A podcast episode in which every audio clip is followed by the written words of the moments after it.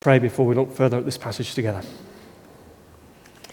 Heavenly Father, as we reflect on this passage of Scripture uh, and we encounter you, the real God, in this passage, uh, we pray that we would comprehend you each more clearly and that as we see you more clearly as to who you are, uh, that we would respond in a right and proper and reverent way to that. To your glory we ask. Amen. Uh, what comes into your mind when you think about God? Uh, what sort of being do you picture? How do you feel in the presence of this God? Uh, what emotions do you find welling up inside of you? Well, in Isaiah chapter 6, the prophet has an encounter with the living God. And he sees God as he really is, and it transforms him. Uh, he is humbled, he is cleansed, and he is then commissioned. And as God reveals himself to us through his word this morning, uh, we too can have an encounter with him as he really is. And it can indeed transform us, and we can be more deeply moved to marvel at the gospel of grace. So let's look more closely at our passage today. The first thing we see is the God who is holy. Isaiah chapter 6, verse 1. In the year that King Uzziah died, I saw the Lord seated on a throne, high and exalted. Uh, king Uzziah had had a long and a prosperous reign. Uh, he was the king of Judah for over 50 years, and his fame spread far and wide. But in 2 Chronicles chapter 26, we see that although he started well, uh, he didn't end well. He became proud and he became arrogant. Look at 2 Chronicles 26, verse 16. But after Uzziah became powerful, his pride led to his downfall. He was unfaithful to the Lord his God and entered the temple of the Lord to burn incense on the altar of incense uh, he proudly and rashly takes for himself a role which only the priest were allowed to do. And so the high priest, uh, Azariah, and 80 priests courageously challenge the king. Uh, they urge him to stop and to leave the sanctuary of the temple at once. However, the king doesn't take their rebuke very well, and so the Lord acts in judgment on him. He strikes King Uzziah down with leprosy there and then, instantaneously.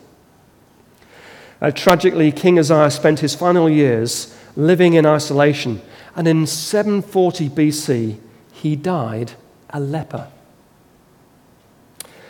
Where had King Uzziah gone wrong?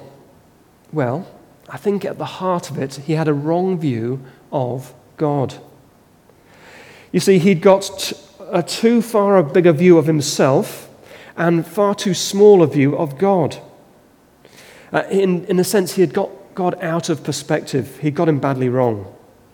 He'd seriously underestimated what God was like. And people throughout the ages have done the same at their peril.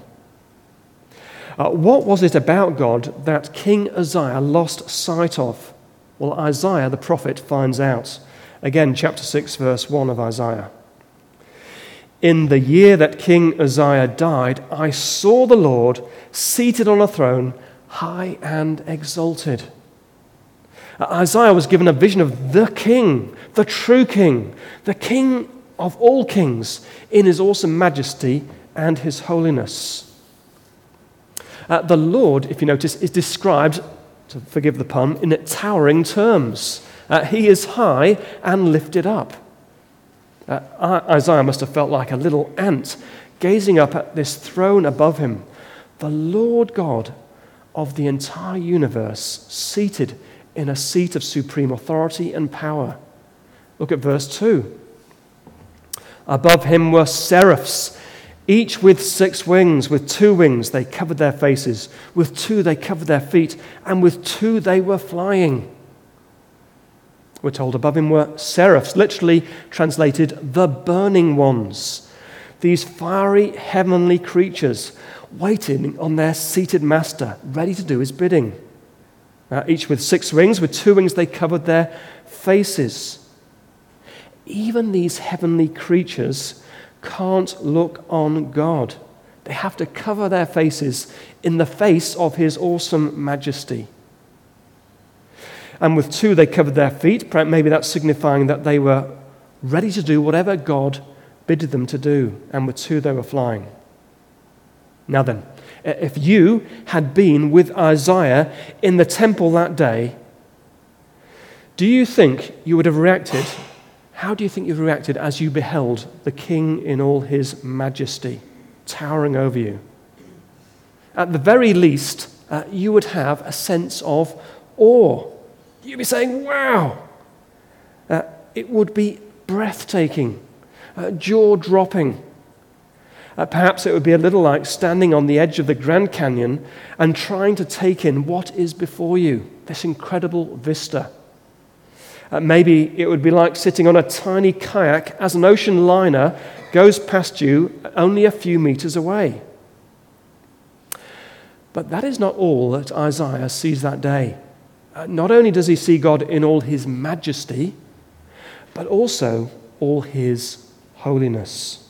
Verse 3 and they, the seraphs, were calling to one another, Holy, holy, holy is the Lord God Almighty. The whole earth is full of his glory.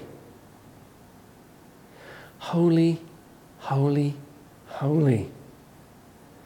That God is holy means that he is separate from us, uh, he is utterly distinct from us.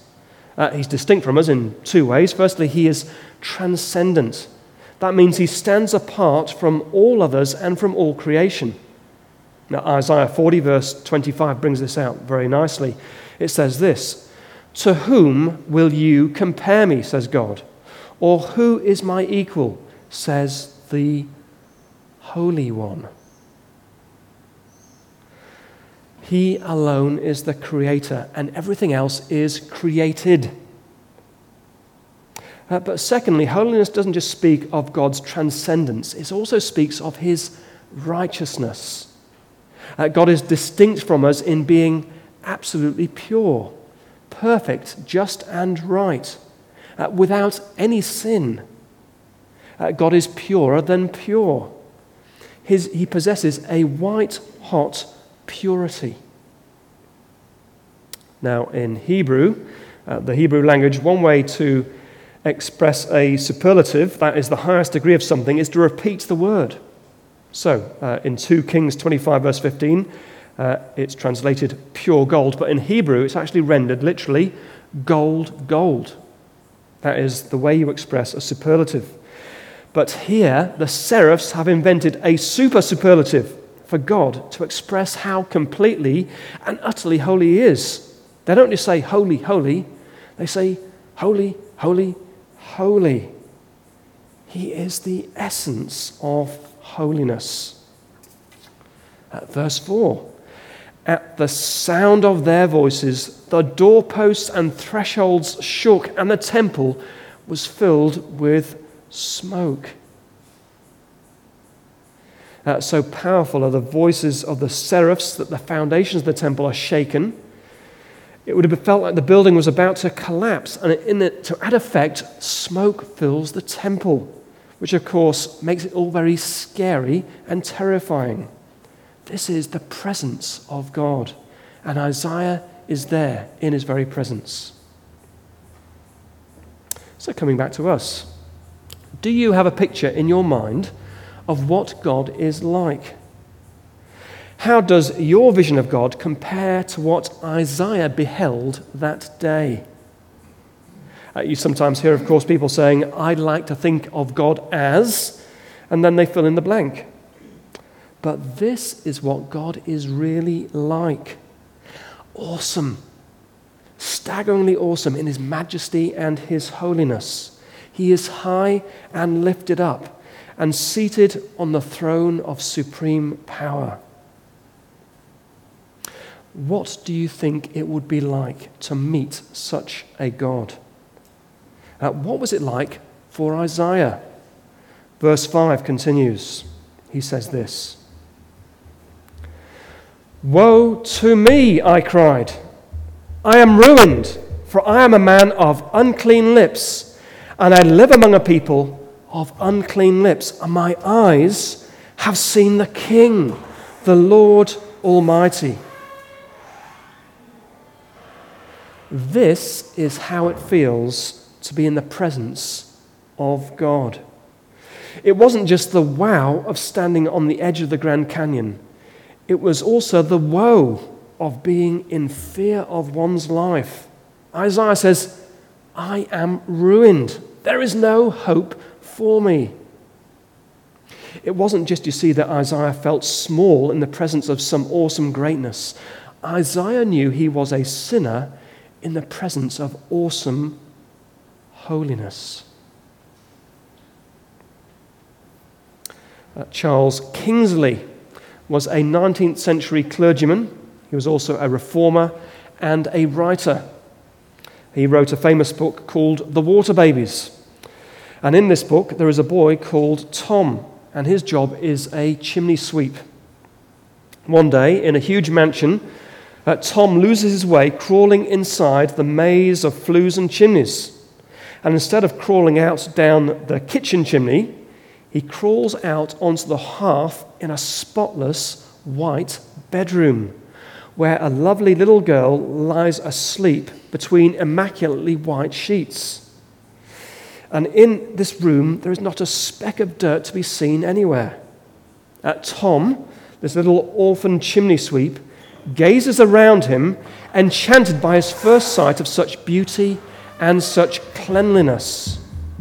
He had never imagined that anything so spotless and lovely could exist.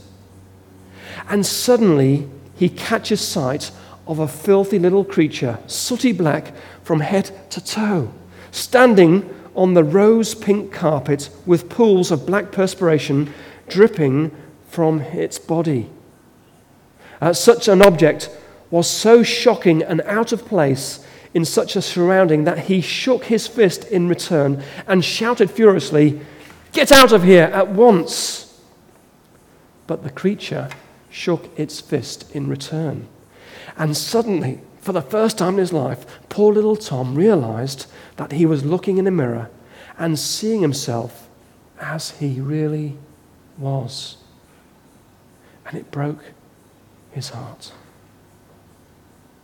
Uttering a desolate and despairing cry, he rushed out of the house, sobbing as he went, I must be clean, I must be clean. Where can I find a stream of water and wash and be clean?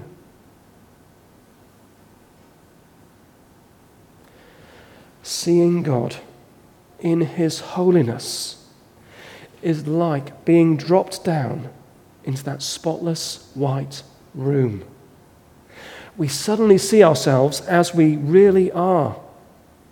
We look in the mirror and we see a filthy chimney sweep, so out of place in such a spotless surrounding. And we feel ashamed, condemned, and afraid, and we cry, Woe is me, for I am ruined. That was Isaiah's experience as he saw God in his white hot purity and sinlessness, he became mortifying, mortifyingly aware of how dirty he was. You see, Isaiah now sees his sin for the black, slimy muck that it is. It dawns on Isaiah that his sin is not just the wrong things he's done it even encompasses the right things he's done for the wrong motives. He realizes that even his good works are like filthy, sooty rags. And he now realizes he's helpless, he's filthy, he cannot wash. He now realizes he needs grace. Because without God's grace, all is lost. Uh, for those of us whose faith in Christ was nurtured in a Christian home, it's possible that we have grown up with an unbalanced view of God. Just think for a moment. What is the most predominant way in which you view God?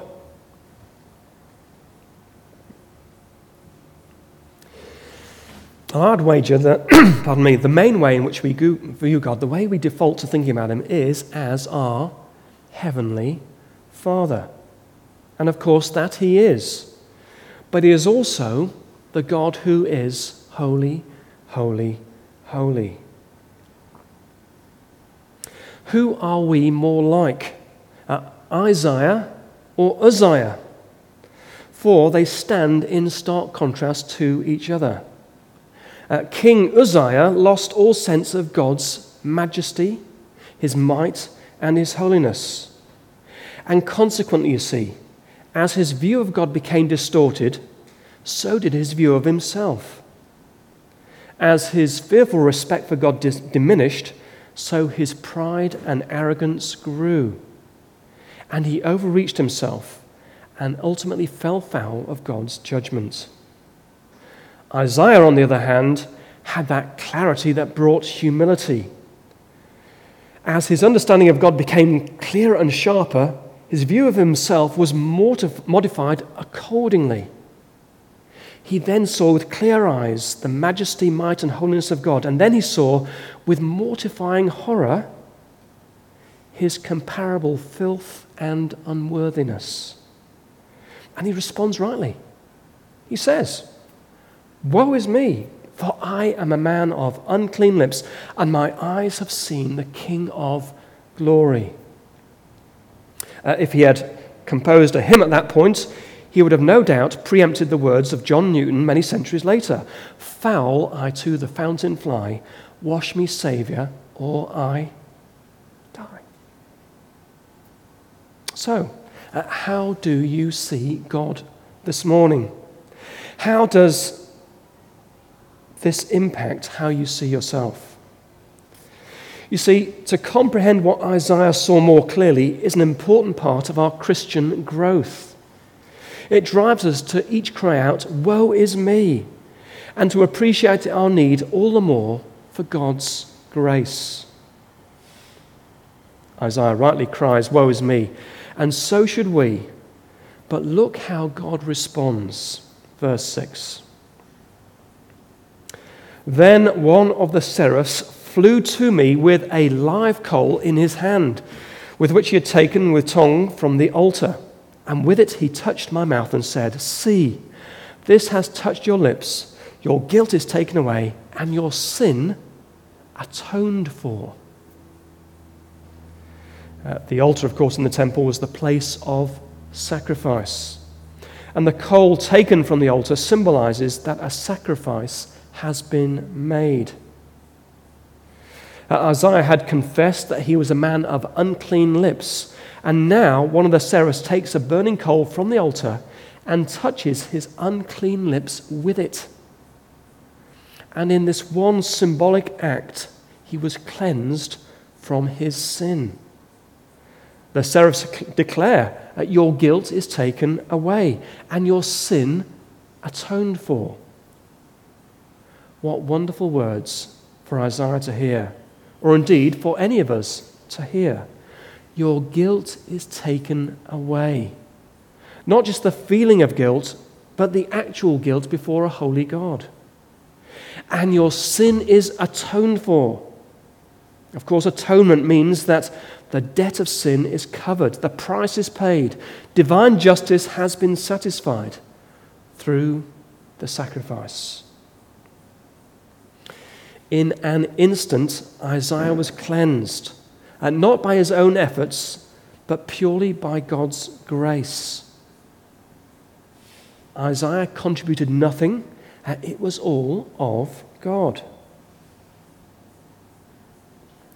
What an incredible character combination we see in God.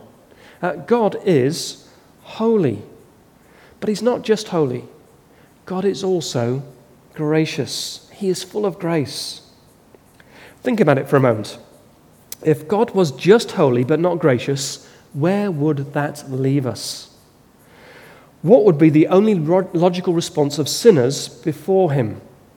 It would be this to get away, to run, to escape, to hide. But wonderfully, God is not only holy, he is also full of grace, and that makes all the difference. Uh, sinners need not run from him, instead, they should kneel before him with outstretched hands. It means that it is safe for sinners to admit their guilt. It means we can be real and authentic before God. God's holiness, you see, reveals that we are more wicked than we ever dared believe, and that humbles us. But God's grace shows us that we are more loved than we ever dared hope, and that gives us confidence in His presence. We can approach the throne of grace with confidence when we bow humbly before Him, asking for His forgiveness and His grace. And you know, that gives Christians uh, a wonderful, solid source for their identity. Because it means our identity is grounded in grace. Uh, nothing thereafter should really move us or shake us. You see, our sense of self worth is not based on our performance or our abilities, and it's not based on other people's opinions of us. We are accepted by grace, and we can then rest secure in our Father's favor. And you see, that brings us great freedom. Uh, we are released from the need of the praise of people. Uh, we no longer have to be people pleasers. The foundation of grace. So, having been cleansed by God, Isaiah is then commissioned by God. Verse 8. Then I heard the voice of the Lord saying, Whom shall I send? And who will go for us? And I said, Here I am. Send me. Cleansed by God's grace, the prophet now offers himself gladly for service. Uh, woe is me leads to here I am, send me. And that is the difference that God that grace makes. If I know God's grace to me, I will want to serve God. I'll say, Lord, what can I do for you? How can I now serve you? Uh, if there's a need in my church family, I'll say, Here I am, send me. If there's somebody who needs to hear the gospel, I'll say, Here I am, send me. That is the effect of God's grace. We see it as a privilege to serve. So, firstly, we've been introduced to the God who is holy. Secondly, and finally, we see the God who hardens.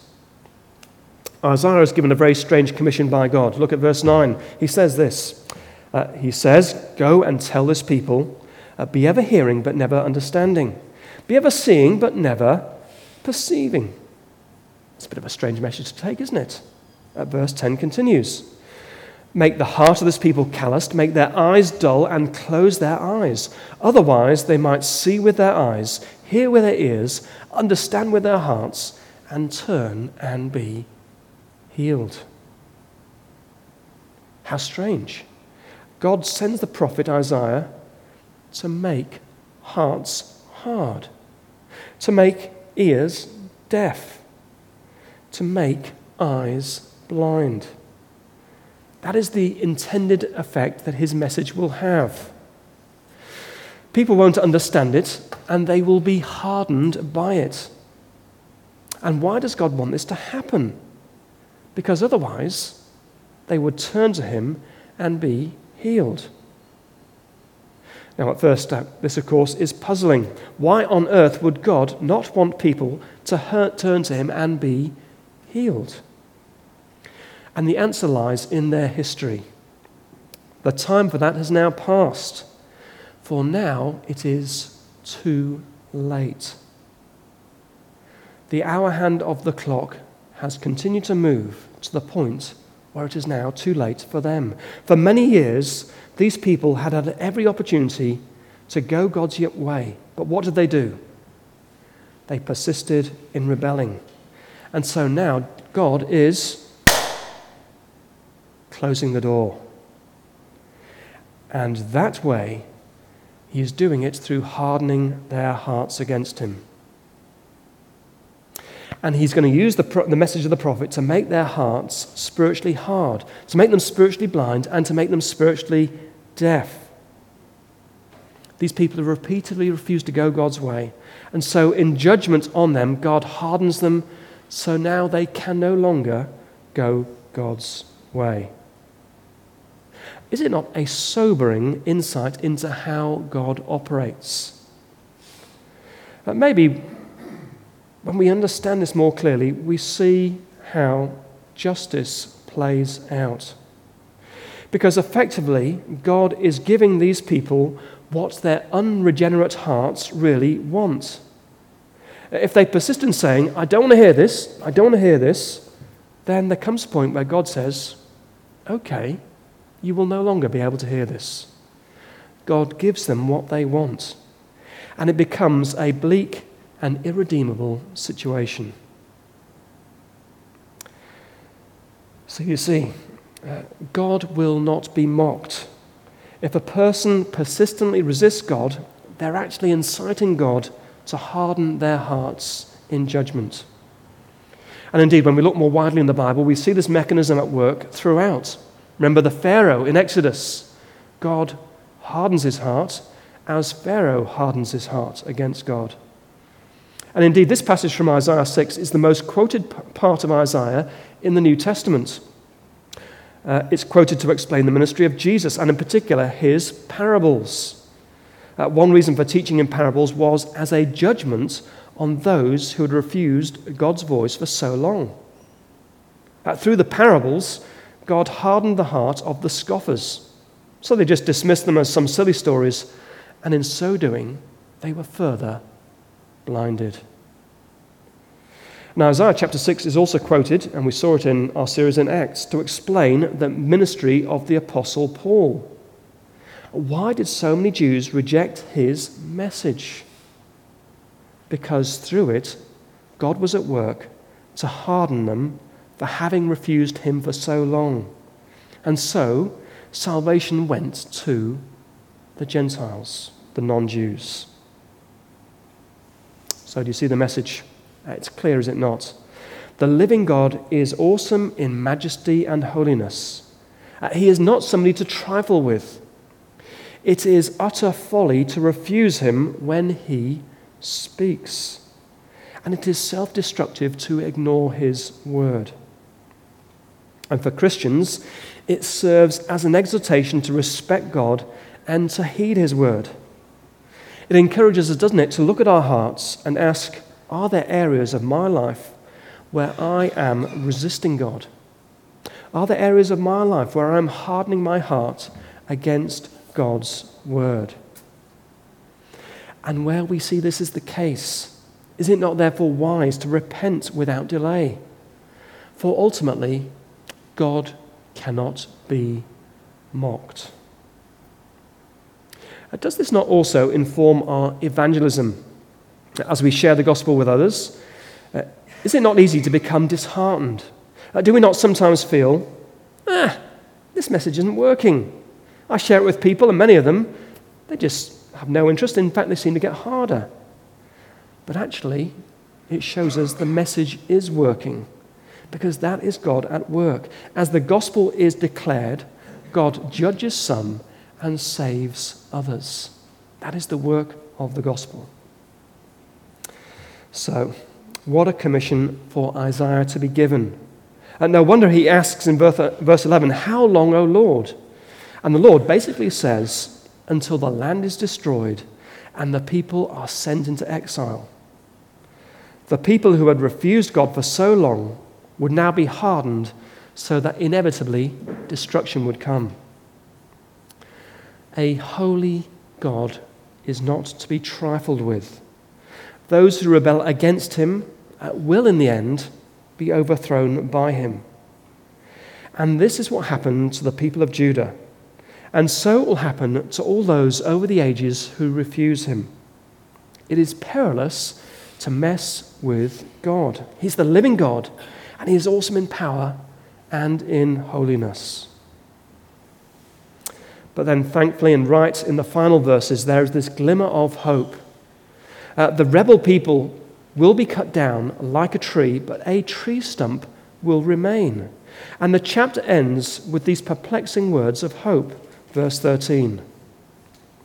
And so the holy seed will be the stump in the land. The holy seed is the stump. And from this stump will sprout a new shoot and new life. You see, in His mercy and in His grace, uh, God would spare a remnant from the destruction. He would spare and draw to Himself a people for Himself. And if you today are a follower of Jesus, then you are part of that holy stump. You are part of the remnant. It is something to be very thankful for. So, in conclusion, how does this picture of God compare to the one that you have in your own mind? When people say, I like to think of God as, they tend not to come up with this sort of God, but this is the God who is really there. Looking ahead to chapter 8, verse 13 of Isaiah, it says this The Lord Almighty is the one you are to regard as holy. He is the one you are to fear. He is the one you are to dread. It's showing us what a right response is to a holy God. The fear of the Lord means that we will worship him with reverence and awe. For as Hebrews 12 said, our God is a consuming fire. It means we won't be casual in how we worship him and approach him. Uh, we won't think that we can make up the rules, as Uzziah thought that he could. Uh, the fear of the Lord will mean that we take sin seriously in our lives. And we won't mess about. We will keep short accounts with God. Uh, we won't see how close we can sail to the wind and what we can get away with, because the fear of the Lord, as Exodus 20 says, will keep us from sinning. And the fear of the Lord will mean that we make a stand for Him because we fear Him more than we fear other people, as Jesus said in Matthew 10. And the fear of the Lord will mean that we cling to His grace like a drowning person clinging to a life ring, knowing that apart from His grace, we have no hope. But as we cling to that grace, we are given a sure and solid foundation for our sense of self worth and our identity. And so, a right response to the Holy God is to fear the Lord. And as Proverbs 1 verse 7 says, the fear of the Lord is the beginning of understanding, it's the beginning of wisdom. A right relationship with God will be more than just fearing the Lord, but it will include fearing the Lord. We will trust Him and we will love Him as our Heavenly Father, but we will also respect Him as the Holy God who sits on the throne in His great majesty and His great power. Shall we pray?